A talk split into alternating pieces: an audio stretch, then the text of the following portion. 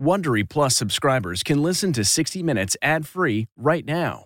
Join Wondery Plus in the Wondery app or on Apple Podcasts. This spring, if you'd rather spend time enjoying your lawn instead of trying to keep it alive, there's good news. TruGreen is the easiest and most affordable way to get a beautiful lawn. All you have to do is water and mow, and they'll do the rest. Weed control, fertilization, aeration, and even some things you might not even think of. They'll do all of it, while you can do literally anything else. With TruGreen, you can have your lawn looking as good as a putting green. That's not hyperbole. TruGreen is the official lawn care treatment provider of the PGA Tour. TruGreen offers a satisfaction guarantee, and they have a verified best price promise, which guarantees you the lowest price with no compromise on quality. You do you. Let TruGreen do your lawn care. Visit trugreen.com to get the best lawn at the best price with the best people guaranteed. This podcast is supported by FedEx.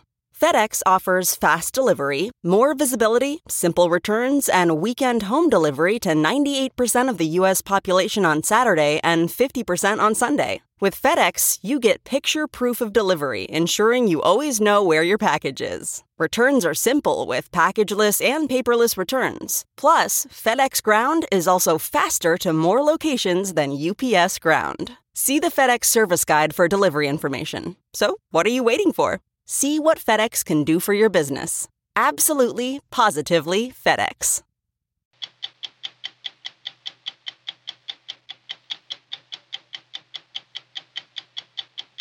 This federal judge's son was murdered, her husband wounded in a brazen and well planned attack on her home.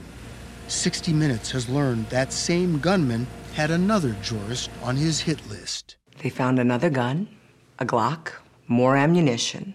But the most troubling thing they found was a manila folder with a workup on Justice Sonia Sotomayor.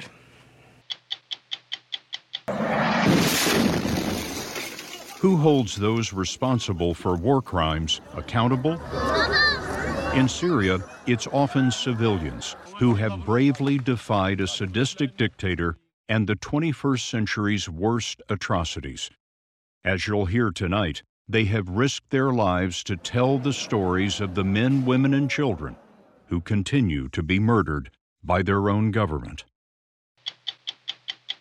Democracy has prevailed. A month after Joe Biden was inaugurated, the QAnon movement finds itself at a moment of truth. Where we go one, we go all. Their prophecy of President Trump vanquishing his enemies in an apocalyptic reckoning didn't materialize. Stop the steal! Stop the steal! Joe Biden gets sworn in, and you started seeing chatter online I've been conned. This has all been a scam. I'm Lesley Stahl. I'm Bill Whitaker. I'm Anderson Cooper. I'm Norah O'Donnell. I'm Scott Pelley. Those stories and more tonight on 60 Minutes. This episode is brought in part to you by Audible, your go to destination for thrilling audio entertainment. Whether you're looking for a hair raising experience to enjoy while you're on the move or eager to dive into sinister and shocking tales, Audible has an exclusive collection of thrillers from best selling authors that will keep you on the edge of your seat. Like James Patterson's first audio only thriller, The Coldest Case.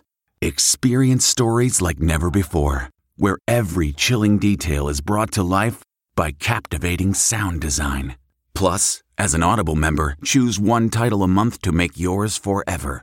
And now, new members can try Audible free for 30 days. Just visit audible.com slash WonderyPod or text WonderyPod to 500 500. That's audible.com slash WonderyPod or text WonderyPod to 500 500.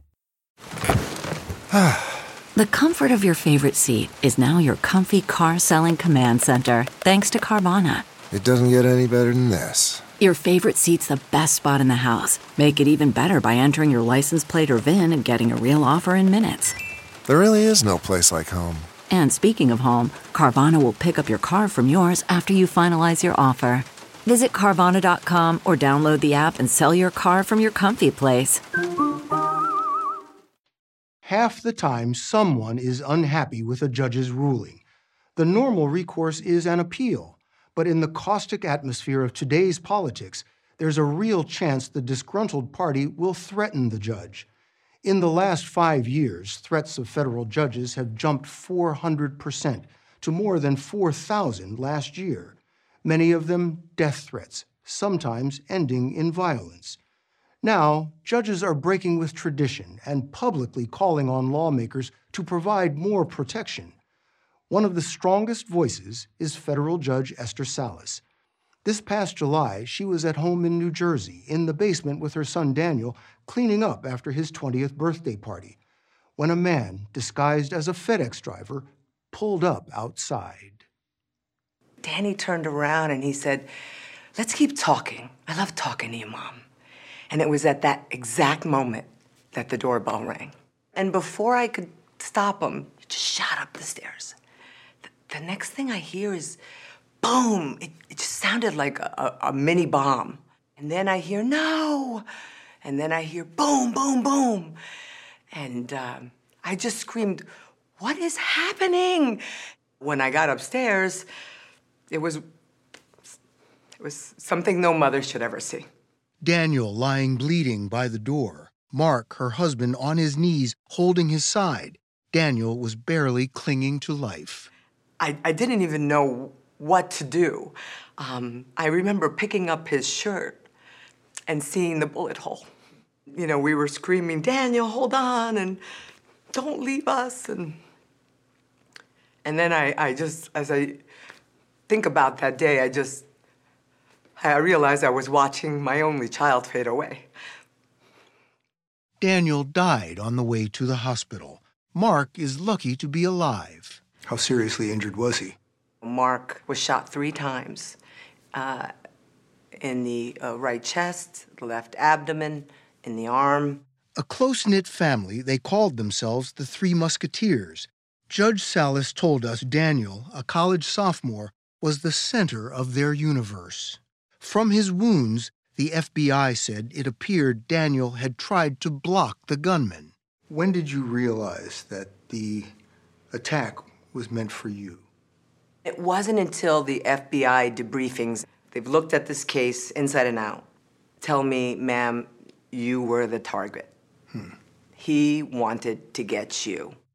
The shooter was Roy Den Hollander, a 72 year old lawyer he harbored deep hatred for women and left behind a bitter manifesto. He accused Judge Salas of being, quote, a lazy Latina, dragging her feet on his lawsuit. Police found his body the next day. He had shot himself. The FBI discovered he had killed another lawyer a week before. Then he went hunting for Judge Salas. He knew where, obviously, where I lived. He knew my routes to work. Um, he knew the church we attended. He had Daniel's school. He knew baseball games. Just a complete workup on me and my family. The information that he got, all from legal sources? All open sources, they call it. We met Judge Salas outside her home six months after Daniel's murder. She told us her husband needs additional surgery. The house has been sold. 20 years of wonderful memories, she told us, and one that's excruciating. We are living every parent's worst nightmare, making preparations to bury, bury our only child, Daniel. Last August, in a highly unusual move for a federal judge, Judge Salas made a personal plea to lawmakers on YouTube. We may not be able to stop something like this from happening again. But we can make it hard for those who target us to track us down. Since Daniel's funeral, Judge Salas has become a crusader for federal legislation to scrub judges' personal information from the internet. Her mission became more urgent when the FBI discovered a second locker in New Jersey belonging to her son's killer. What did they find? What was in the locker? They found another gun, a Glock, more ammunition. But the most troubling thing they found was a manila folder with a workup on Justice Sonia Sotomayor. Supreme Court Justice Sotomayor. Yes. Chilling. What do you think when you find that a Supreme Court justice was on his list. More than on his list, on his sights. They had her favorite restaurants, where she worked out, her friends. Tonight is the first time that plot has been revealed. Who knows what could have happened? But we need to understand that judges are at risk. We need to understand that we put ourselves in great danger every day for doing our jobs. This fact has to wake us up. As the first Hispanic woman to serve as a district court judge, Judge Salas told us she never dreamed she'd be putting her family in harm's way when she was sworn in in 2011. The last judicial security upgrade was 15 years ago after Chicago Judge Joan Lefkow came home one night and found her husband and mother shot dead by a disgruntled plaintiff. The new legislation to be taken up by the Senate is seeking more than $250 million for home security and 1,000 more deputy marshals. It would erase a long list of personal data online, such as a home address, driver's license, and property tax records. You chose to be a judge, and in becoming a public person, don't you have to give up some of your personal details uh, for the sake of accountability? You're right. I did ch- choose to become a public servant. And if anyone has a problem with what I've ruled in a particular case, they can appeal. If anyone is upset, the courthouse address, you know, it's known to everyone. Come to the courthouse. But why do you need to come to my house? We can't show you, but U.S. Marshals now provide round the clock security for Judge Salas. She told us judges are increasingly threatened online. Last year, there were 4,200 threats against federal judges. She read us a few of those. We, quote, must start killing these corrupt politicians and judges and their families, end quote. Another one. The judge is a traitor and has a death sentence. And this is since the death this is of since Daniel's murder in this very house. Uh, one other one, just in Mississippi, quote, I will kill you. Hmm. I just want to get the gun and come down there and blow all their brains out. State of Washington versus Donald J. Trump. But perhaps no judge in the country has felt the heat of online threats more than senior U.S. District Judge James Robart. Emotions were already running high when Judge Robart temporarily blocked former President Trump's first travel ban, barring some Muslim travelers.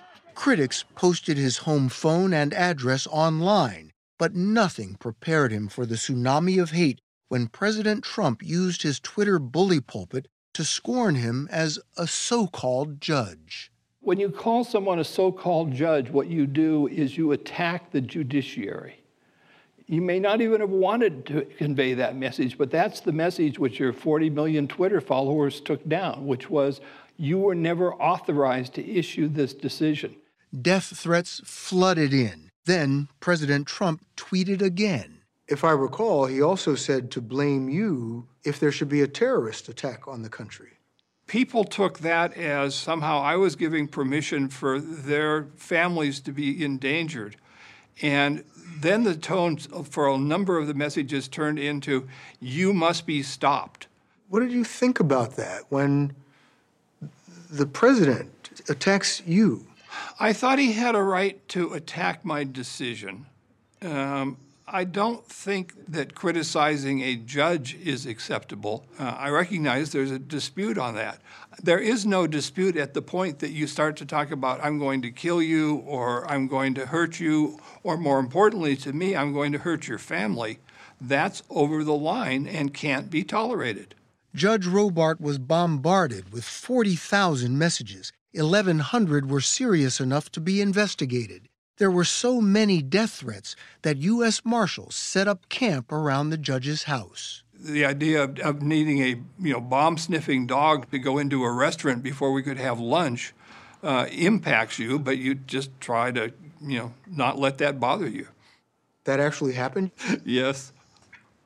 If you want to know how to be really unpopular with restaurant owners, show up with your dog, which runs around the restaurant barking uh, and, and, a number of U.S. Marshals who, who are noticeable. You're chuckling now, but I take it that at the time you, you didn't see the humor in this.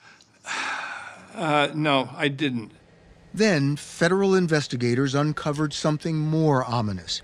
Thousands of threats that looked to be from Americans were actually from Russia, part of a long game by Vladimir Putin to splinter American democracy. If Putin can undermine a significant segment of the population's willingness to accept a court's decision, then he can cause chaos in this country. Suzanne Spalding ran top cybersecurity operations for both Democratic and Republican administrations. She told us Russia undermines the justice system by fanning some American suspicions that judges are partisan. What did Judge Robart do to put himself in Russia's crosshairs? They attacked him, his decision as reflecting his personal political preferences as opposed to following the rule of law. And that leads people to conclude that it is appropriate to make threats of violence, and as we saw in the tragic case of Judge Salas, to actually carry out an attack of violence. How big a threat do you think this is? You know, I think we got a, a taste of that on January 6th. Spalding told us since the siege of the Capitol, there's more pressure on law enforcement to determine which online threats might turn into physical attacks. Take the example of this Alabama man who answered the online call with a truckload of weapons and a hand scribbled hit list, second from the top, an Indiana judge. So, how do you answer people who will say that what I say online, even if it's aggressive, it's, it's my First Amendment right? So, you do have a First Amendment right to express your opinion, even if it's an unpopular opinion. Uh, but threats of violence, incitement to violence, uh, those are things that uh, law enforcement can legitimately look into, particularly when it's against our public servants. Judge Salas lives with those threats. But when the courthouse reopens after the pandemic, she told us Daniel would want her to keep going. Will you be concerned when you re enter this courtroom? No, we're changed forever. You know, Mark and I are, are different people today, sadly. Um, but as far as what I do on the bench, no, that's not, I'm, that's not going to change. I'm not going to let Mr. Hollander take that away from me my integrity, my work ethic, and my pride. No, he won't take that.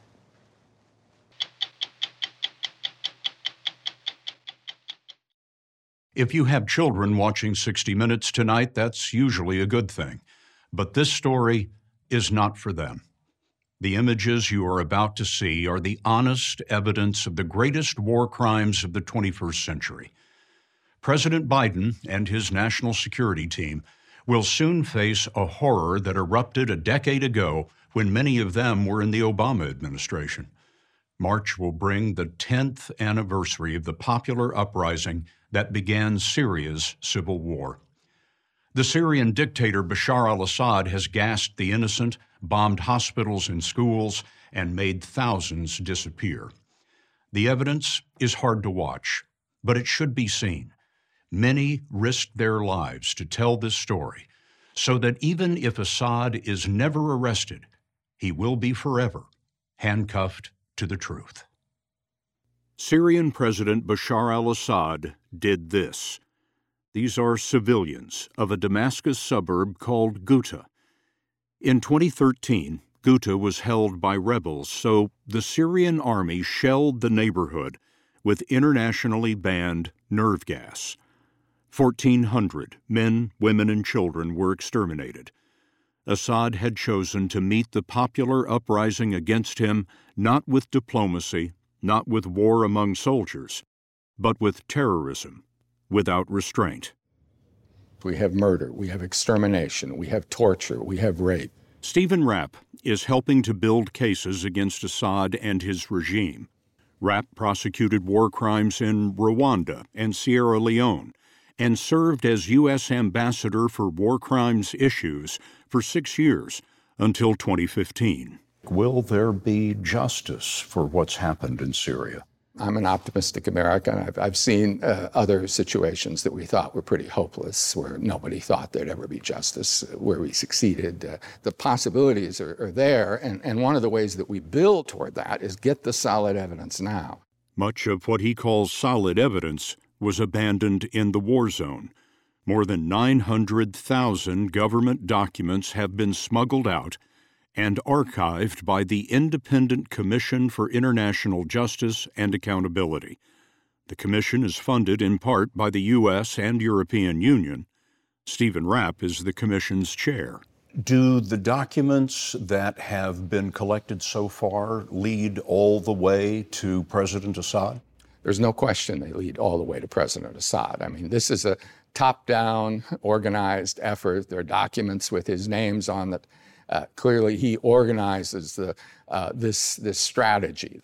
Then we see orders uh, uh, down through the system to pick people up. We see reports back. We see reports back about, uh, well, we've got a real problem here. There are too many corpses stacking up. Among the corpses is Ahmad al Musalmani, a 14 year old who was last seen on a bus headed to his mother's funeral. His family told Human Rights Watch that Assad's military stopped the bus and found a protest song on Ahmad's phone. His family next saw his face two years later when this image of his tortured body was smuggled out by the man concealed in the blue windbreaker. Our job became solely to take photographs of the bodies of dead human beings that had been uh, tortured to death or killed in the different intelligence branches. The photographer's alias is Caesar. He was in the military. The military. We spoke to him with the translation help of Mouaz Moustafa of the Syrian Emergency Task Force, which works to protect civilians. Caesar had been a military photographer for 13 years. In 2011, he was ordered to make a record at morgues that received the dead from Assad's secret prisons. We added a masking effect because his images are too horrific for television. The reality of what he saw broke Caesar's allegiance to the regime. To protect Caesar's identity, these are his words in Moustafa's voice. Was very clear that they were tortured, not tortured uh, for a day or two, tortured for, for many, many long months. They were emaciated bodies, uh, purely skeletons. Um, there were people, most of them had their eyes gouged out. Um, there was electrocution. You could tell by the dark spots on their body that was used there. There was utilization of knives and, and also big cables and belts that was used to beat them. And so we could see every type of torture on the bodies of these individuals. Every type of torture, but the depravity of the gouged eyes leaves to the imagination how maiming was calculated to coerce information. By 2013, the bodies overflowed the morgues and spilled across a parking garage at this military hospital. When I would take photographs, I would think, how can this government be capable of doing this to its own people? I would also have feelings of, of sadness and anger at what I've seen. And at the same time, a feeling of fear that at any single moment, there's no reason that I wouldn't face the very same torture and be photographed later. How did you get the photographs out? Every single day, I would get on the computer. I would use a flash drive to get all of the photographs uh, that were taken that day, load them onto the flash drive, and then in, in a secret and risky way, um, go out from work uh, and reach a close uh, friend of mine, Sammy, who would then take the flash drive uh, and upload uh, the flash drive on a daily basis onto his personal computer. This is Caesar's friend, Sammy, also an alias. For more than two years, he uploaded the daily flash drives smuggled by Caesar. We interviewed Sammy again with the help of Mouaz Moustafa. It was a responsibility upon us, upon Caesar and I, a responsibility to the Syrian people to be able to show them, uh, prove to them, let them know what has been the fate of their loved ones. I remember I had a neighbor, and her son was a friend of mine. And I was looking at his photograph uh, in one of the flash drives that Caesar had brought to me that day. And I remember every single day that mother would go back to the intelligence branch asking about her son, asking any information about him. And I couldn't even tell her the truth because we didn't want to be exposed as we were doing this documentation. This is victim 9700. That's right. Sami pointed out the irony of police state bureaucracy. Arabic numerals, which one day may be a treasure for prosecutors. We blurred the numbers to protect the families of the dead. With each body, there's usually three numbers associated with it written on different parts of their bodies. The first being the number of the detainee. Uh, the second is the number of the intelligence branch that tortured that individual to death. And the third number was given by the doctor, which was a sequential number signifying which number of dead body he or she was you would think that the regime would want to hide all of these things. People are basically covering their backside, following the procedures, and people will follow those procedures at peril of getting in trouble. But in the process of doing it, they're creating some of the strongest evidence that any of us who prosecuted crimes here or elsewhere have ever seen. How do we know that Caesar's photographs are authentic and actually do show what they purport to show? Well, our own FBI verified the metadata and determined that everything was rock solid, that a whole group of photos represented real people and real events. The FBI analyzed Caesar's images. In the 242 pictures it sampled, the FBI says the image files exhibit no artifacts or inconsistencies. One prisoner Caesar did not photograph is this man, who goes by the alias Ali. He was imprisoned because of the place of his birth. Where were you born? In Columbus, Ohio. But you moved to Syria as a child? Correct. In 2012, on a trip from the U.S., Ali flew to Damascus. It was the second year of the war. He never made it out of the airport. His U.S. passport was a ticket to an underground prison. One of the high ranked intelligence officers told me, We don't care if you are American, uh, we can kill you. We can keep you detained forever. Three weeks of interrogation seemed like forever. He told us his feet were beaten with plastic pipe until he couldn't stand. Others, he said, were suspended on a wall by handcuffs and doused with boiling water. But the worst for him was a prisoner he never saw. Ali overheard an interrogation. A boy judging from the screens. That night, I heard a child between 12 and 13 years old screaming, Mama, please help me out from the hell. When he screamed, it's just after I pour water. And then I can hear the, the whipping and hitting by like plastic pipe or like something like that. As capriciously as he was taken, Ali was released to his family, who hadn't known for 23 days why he never showed up at baggage claim. Torture is one of many war crimes committed by Bashar al Assad's regime. In 2017, we visited a bombed hospital. Thousands of medical facilities, schools, and neighborhoods have been leveled by Assad and his ally, Russia. Assad has used banned chemical weapons more than 300 times, according to an investigation by the Global Public Policy Institute. In all, about a quarter million civilians are dead. 11 million have been forced from their homes.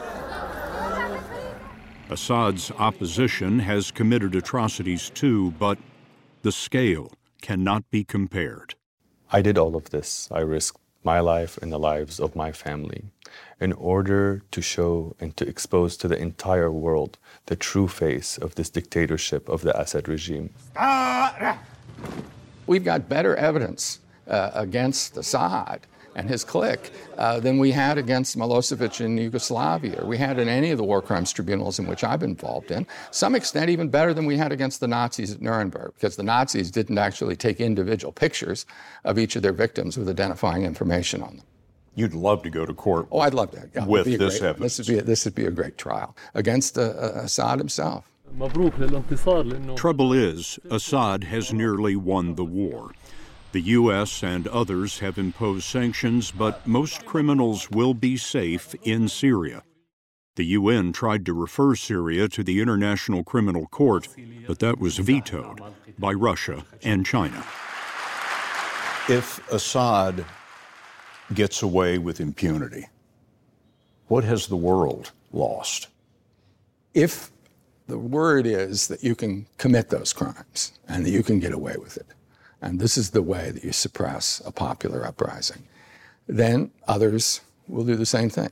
Uh, the, the future will be much more dangerous uh, uh, than, the, than the past, and, and, and a lot of what we built uh, uh, will be destroyed.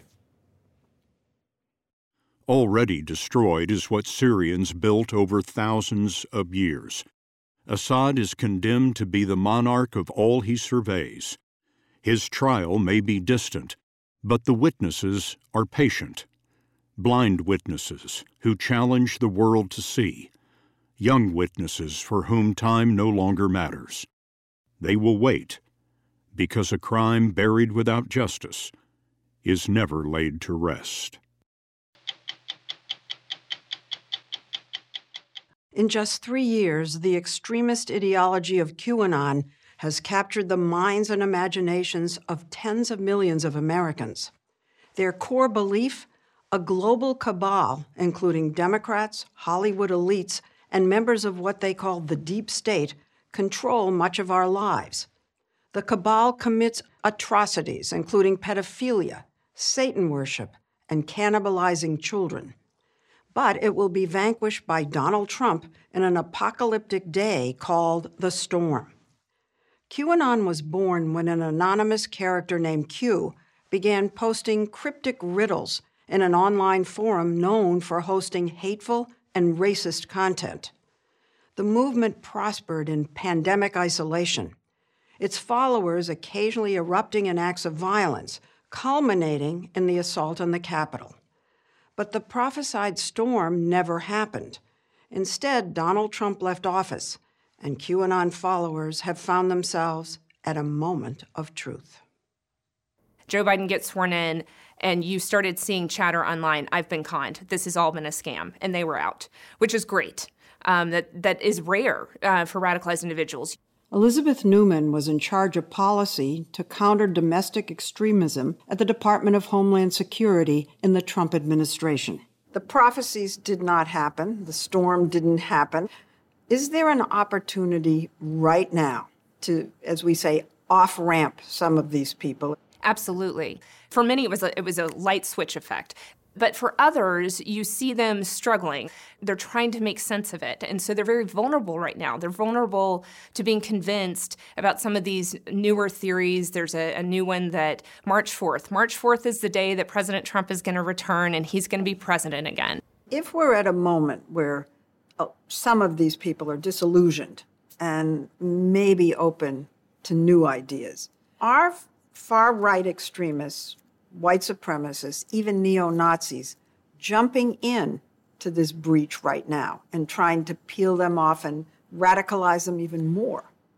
Yes, they see opportunity. They have been posting guides uh, on how to approach a disheartened QAnon adherent, um, making clear that you don't want to make fun of their ideology, you don't want to uh, be too direct about your white supremacist views, you want to be empathetic.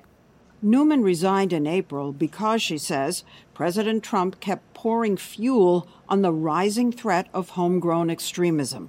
At Homeland Security, when you were there, was QAnon on your radar as a threat?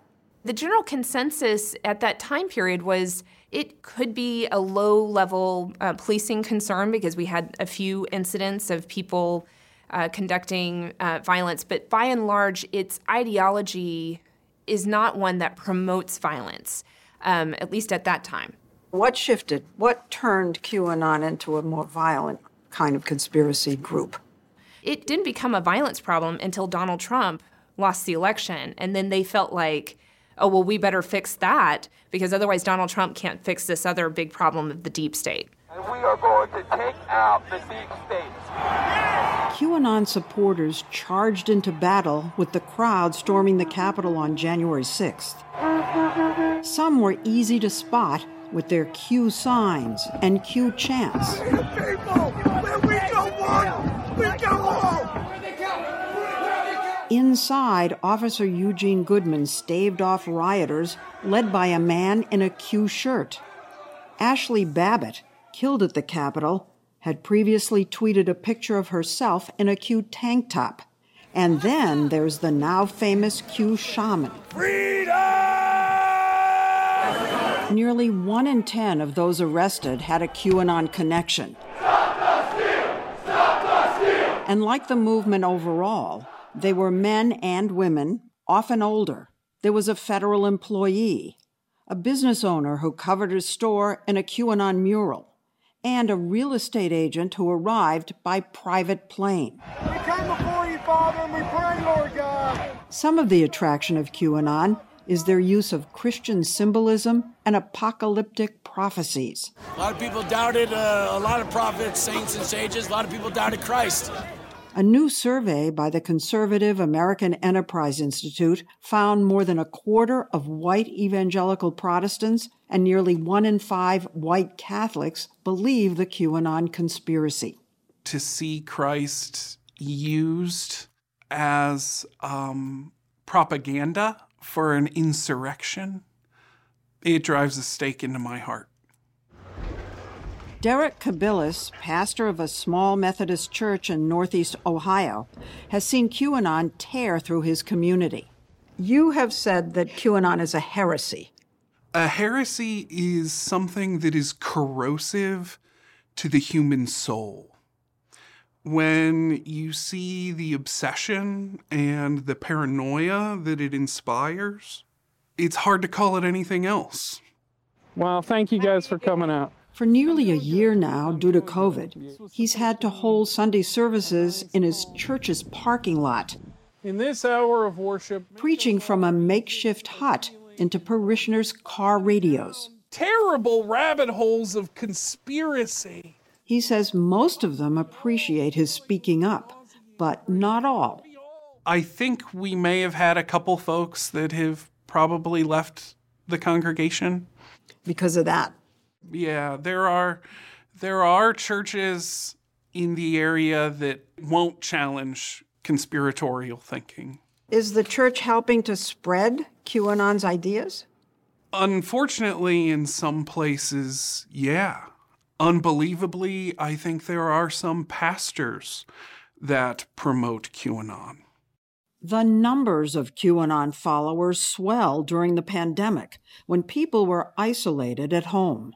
The pandemic was creating this angst and it was driving people to extremist ideas. Did DHS drop the ball on QAnon? It's a tough question. I think we really just didn't understand what was happening as it was happening. QAnon was spreading under their noses in posts, memes, and videos on Facebook, Twitter, and YouTube. A lot of women were roped in by appeals to rescue supposedly cannibalized children, and through unexpected ways, like popular yoga accounts on Instagram. The spread was also aided by then President Trump. Well, I don't know much about the movement other than I understand they like me very much. Actually, he shared content from QAnon Twitter accounts over 300 times. It wasn't till October that several social media sites began aggressively banning or deplatforming QAnon content. If your motive is to sort of lure these people away from QAnon, does deplatforming help? It does help, and that and that's part of the big lessons out of 2020. The deplatforming didn't happen soon enough; uh, it came too late in the game, and um, and in part because we, quite frankly, we've never seen anything like this. We've never seen a, what is largely just almost like a game, this fantasy like game of what ifs. And, you know, literally it's like people deducing clues and like, oh, I, the president said these two words in his speech today, and I think he's referring to this conspiracy theory, it, it feels very much like a game for most participants. For example, on a QAnon forum, the president was asked to work in the phrase tip top, and lo and behold, tip top shape. Well, they had a messianic figure in a place of power that was responding to their cues. At least that's what QAnon supporters believed, says Joel Finkelstein, director of NCRI, an organization at Rutgers University monitoring online misinformation. Is QAnon based on a game? Is it a game? QAnon doesn't describe itself as a game, but it has all the hallmarks of being an alternative reality game. They're solving riddles. Exactly. The problem is that over time, they started calling themselves Q Army. So we saw the, a growth in militarization in the organization. Revolutionary ideas started taking over QAnon. The ideas of political revolt started growing within the organization. And that became a part of the game. What's happening now? The storm didn't happen. Where is QAnon today? Now they've been rebranded. It's morphing and doubling down on conspiracies. It can cause things like autism. About COVID vaccines and masks. Finkelstein says it makes sense for them to be anti vax. If the pandemic ends, and if enough people get vaccinated and we have herd immunity, will this thing begin to shrivel? Well, it's funny you mentioned that. Doesn't that make sense for why, why the new target of the conspiracies is the vaccine? Because that's exactly what gives the extremist powers, Lesley. You're saying they need the pandemic, they need the eyeballs spending 12 and more hours a day. And if we can get rid of this pandemic and isolation and quarantine, then are you suggesting the oxygen is depleted? That is the oxygen. But the end of the pandemic is far off. And in the meantime, families are being torn apart by QAnon. On Reddit, we found a group of over 100,000 friends and family sharing horror stories of losing loved ones, while on another site, we saw believers posting that their severed family ties because of QAnon is proof of their moral superiority. Nate, a school psychologist in Minnesota, watched in pain as QAnon gripped his 70 year old mother. Would you go so far as to say that your mother's detached from reality? As of late, I would. She's not a crazy person. She's a very bright person. But these things happen in a million little paper cuts. Was she a political person before this? Was she a big Trump fan in 2016? No. In fact, we were uh, Hillary supporters then, and my mom was even a Bernie Sanders canvasser in the primary in 2020. You're kidding. Yeah.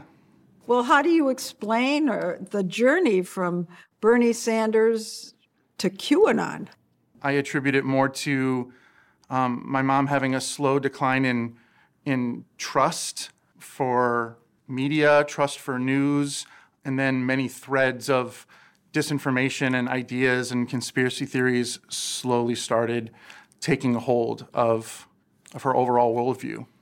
Do you feel you're losing your mother? I sometimes feel like I've already lost her. Because as somebody that works in psychology, I'm bringing everything I know to bear on how to reconnect with her. And I don't know what could bring her back. And it's devastating we can show them that there's a whole world of purpose and meaning outside of those lies. You know what all that's really about, don't you? In Ohio, Pastor Kubilus started a podcast to reach out to those impacted by QAnon after discovering adherents in his own family. When I first found out how deep they were into it, my initial emotion was one of anger how could you believe this? Why would you think this? This is crazy, you know? Well, we're past that now. Um, uh, these folks are in it, and it is reality to them. And now we have to do the very difficult work of untying this knot.